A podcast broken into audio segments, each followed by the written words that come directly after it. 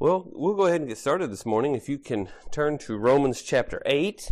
Today, um, we're going to look at verses 22 through 25 of Romans chapter 8, and I will read those for us this morning. For we know that the whole creation has been groaning together in the pains of childbirth until now. And not only the creation, but we ourselves who have the first fruits of the Spirit groan inwardly as we wait eagerly for adoption as sons, the redemption of our bodies. For in this hope we were saved. Now hope that is seen is not hope, for who hopes for what he sees? But if we hope for what we do not see, we wait for it with patience. So last week we discussed this idea of creation and how it, it longs for the return of Christ, how um, creation is desiring Christ's return because, much like the spirit of man, creation fell into cor- corruption at the advent of the sin of Adam and Eve. Um, and that corruption has permeated uh, all of all of creation. We see it all around us. Um, and today we're going to look at, at what we had mentioned at at our own longing, our own desire for uh, this redemption that we have in Christ. Um, and some of the things that I had thought about, um, I, th- I, think I've heard a few times uh, Alicia discuss with um, young pregnant women, which seem to be abounding at her work, that uh, they will know when the time comes. Uh, you'll be tired of everything. You'll want this baby out, and it's kind of the the idea that uh, God builds into a pregnant woman this sense of when the time is coming. And we read in Genesis 3:16 about uh, the pain of childbirth and the pain of childbirth, as unbearable and difficult as it is, doesn't compare to the joy of bringing forth a child. Um, I always heard it said that no one wants to hear about the labor, but everybody wants to hold the baby. Uh, that's that's very true. Um, but it, thankfully, we don't have an ability to remember pain we can remember something that hurt really bad, but when I, I think about that thing, I don't feel the pain in the way that I did in that moment. Uh, so that's a, that's a blessing. Um, and we sometimes we have the scars of things that are painful, but uh, we don't have the, we, we, it doesn't come to mind because after after the baby comes forth, then there's joy, uh, there's a rejoicing. And such as it is for us as we long for and look for heaven. So, so last week we talked about creation groaning for Christ's return. This week we look at our own groaning. Um, in verse 22 it says, uh, for we know that the whole creation has been groaning together in the chain, in the pains of childbirth until now. And then on in verse 23, and not only the creation, but we ourselves who have the first fruits of the Spirit groan inwardly. So the first fruits of the Spirit, what do we, what do we think of or what comes to mind when we think of the first fruits of the Spirit? And we can have an, an, open forum. We'll, we'll lean to uh, our study format repentance. And we have this we have this taste of the spirit of god right? And, and of those things. We have a desire for repentance. We have access to the throne of god. And we have in us a new heart. We're distinct.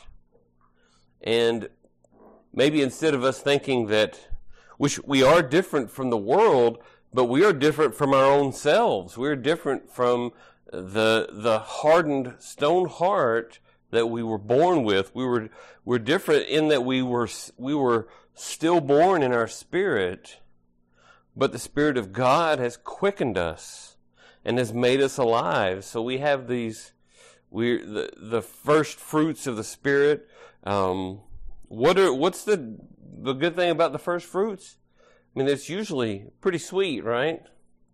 Um, you long for the first fruits. If you plant a harvest and you're waiting for the first fruits to come forth, there's joy.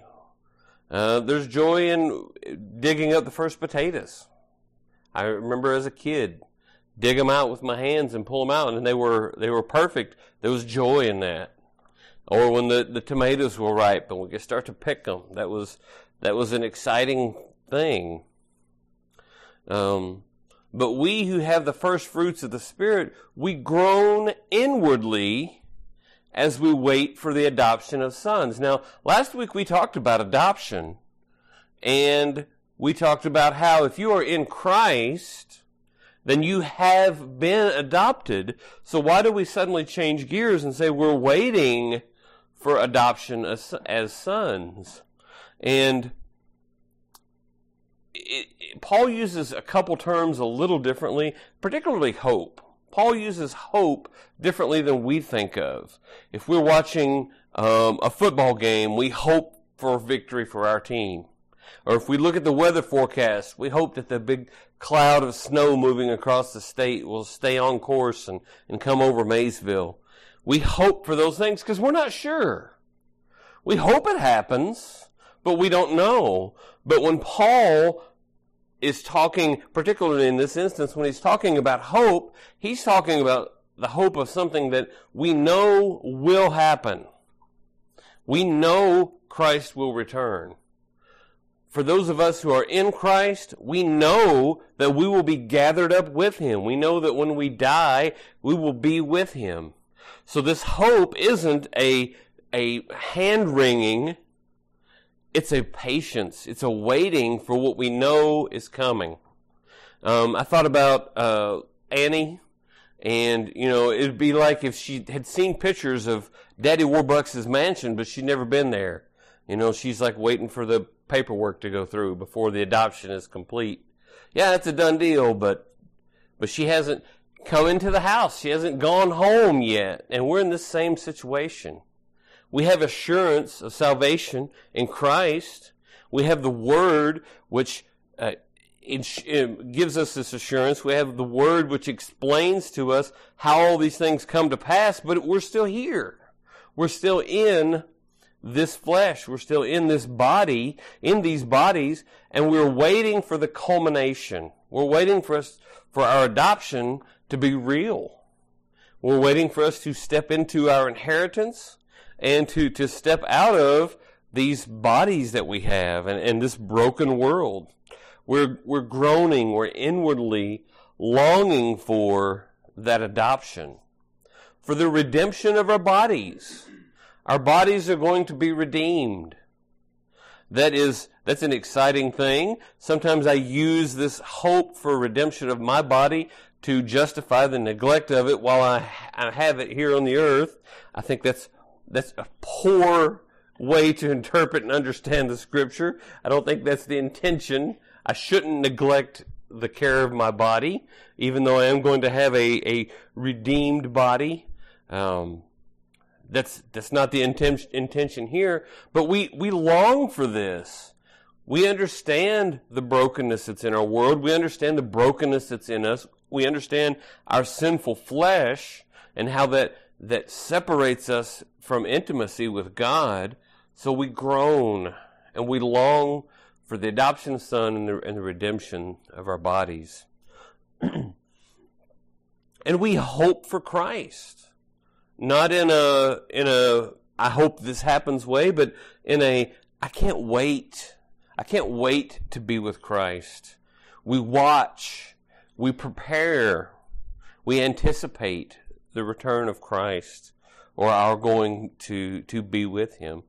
So it's it's this inevitable thing that we hope for, that we have patience for. In verse 24, it says, For in this hope we were saved. And then it goes on to say, Now hope that is seen is not hope. What do we mean by hope that is seen is not hope? Um, do we fully see what is what our hope is? Do we know fully what our inheritance is? We have some pictures, we have some glimpses, we have some ideas, we have this longing built into our spirit, but we don't know exactly what that's going to look like. So we we hope for what we don't see. Our assurance doesn't come from our sight. Our assurance in faith comes from God puts faith in us. God builds faith in us. And as we, as we follow the scriptures, as we're diligent to meet together, as we care for one another in, in this body, and as we um, attend to our, our spiritual disciplines, these things build in us a character. They build in us um, the proper hope, the proper way for us to anticipate uh, what is to come, and we can hope for it and have assurance of it, yet not see it. In verse 25, but if we have hope for what we do not see, we wait for it with patience or perseverance, as some translate it. We, we wait for it patiently, and waiting is not easy. I often think of any time that I spend waiting as wasted time. I'm in the doctor's office waiting to be called back. This is wasted time. I could be doing something else.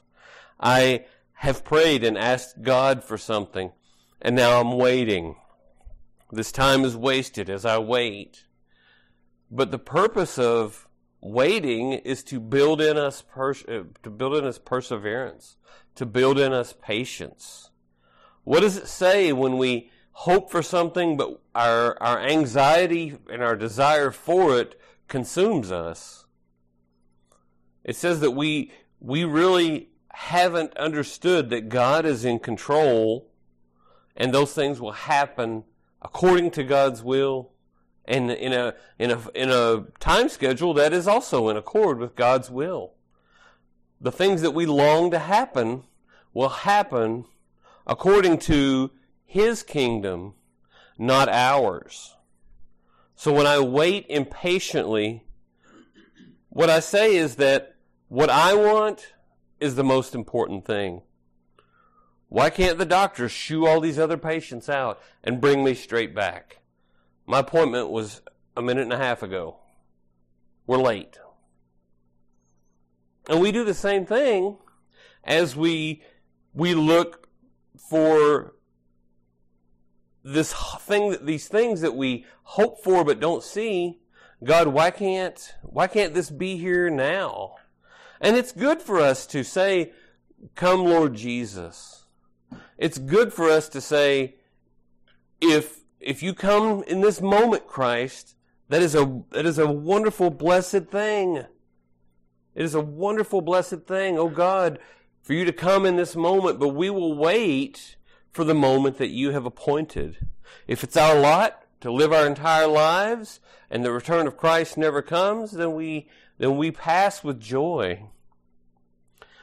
So we, we can have anticipation and we can we can look forward to the day of Christ's return patiently with the idea that it's your will, it's your your uh, your timeline, oh God, and if if it doesn't come, then there are things for us to do. When we have much to do, we live in a in an area where there are, are a lot of lost people. We're coming out of an era where Everybody went to church. Most of them weren't saved. Now we're in an era, moving into an era where nobody goes to church. And the uh, the field is is white for the harvest. This is this uh, the opportunity for us to share the gospel is tremendous. We could probably easily sit down and name 20 people that are lost. We could make a list. We could fill a page with people who need to hear the gospel. So we don't wait in uh, such a way that um, we just sit and twiddle our thumbs. This is another part of our character. God's given us work. Part of our sanctification, which we talked about last week, is doing the work of God, which is to take the gospel, to train up, to baptize, uh, to disciple and instruct those in Christ. So while we wait, while we anticipate, um, we need to do so with patience. And we look for the inevitable return of Christ as, as a pregnant woman knows someday this baby is coming. I don't know the day. Even if you plan it, put it on a calendar and have it scheduled, man, babies sometimes have other plans. They come when, when God decides.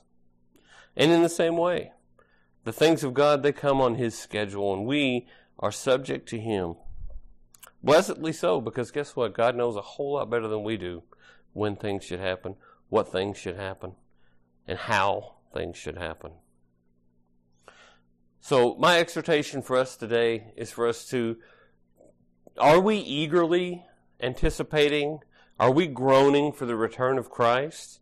So, I want us to ask ourselves that and to examine ourselves. And if so, are we hoping with patience? Do we have the right attitude and the right understanding that these things will come to pass when God says, every generation says, that's it, end times, it's all coming true, all of Revelation, all the book of Daniel is coming true, Christ is coming back in my lifetime. Every generation for 2,000 years has said that, and ours is no exception. So, do we wait with patience that is honoring to God? Uh, think about these two things. Uh, am I ant- eagerly anticipating Christ, and am I patient and waiting in a proper way? Think about these this week, and let's pray together. Most gracious God, we are we're glad that we have to hope for eternity in your kingdom we are joy, joyful that we could be counted as heirs, that we don't receive the justice, uh, the the punishment that we deserve, but that that punishment was poured out on your Son for our sake, and it is by the covering of His blood that we could be saved. So, God, I pray you would you would help us to have this eager anticipation of your return, and also, Father, that we would be patient as we wait. And uh, in all things, we look to you and we surrender to your will and to your desire. It's in Christ's name we pray. Amen.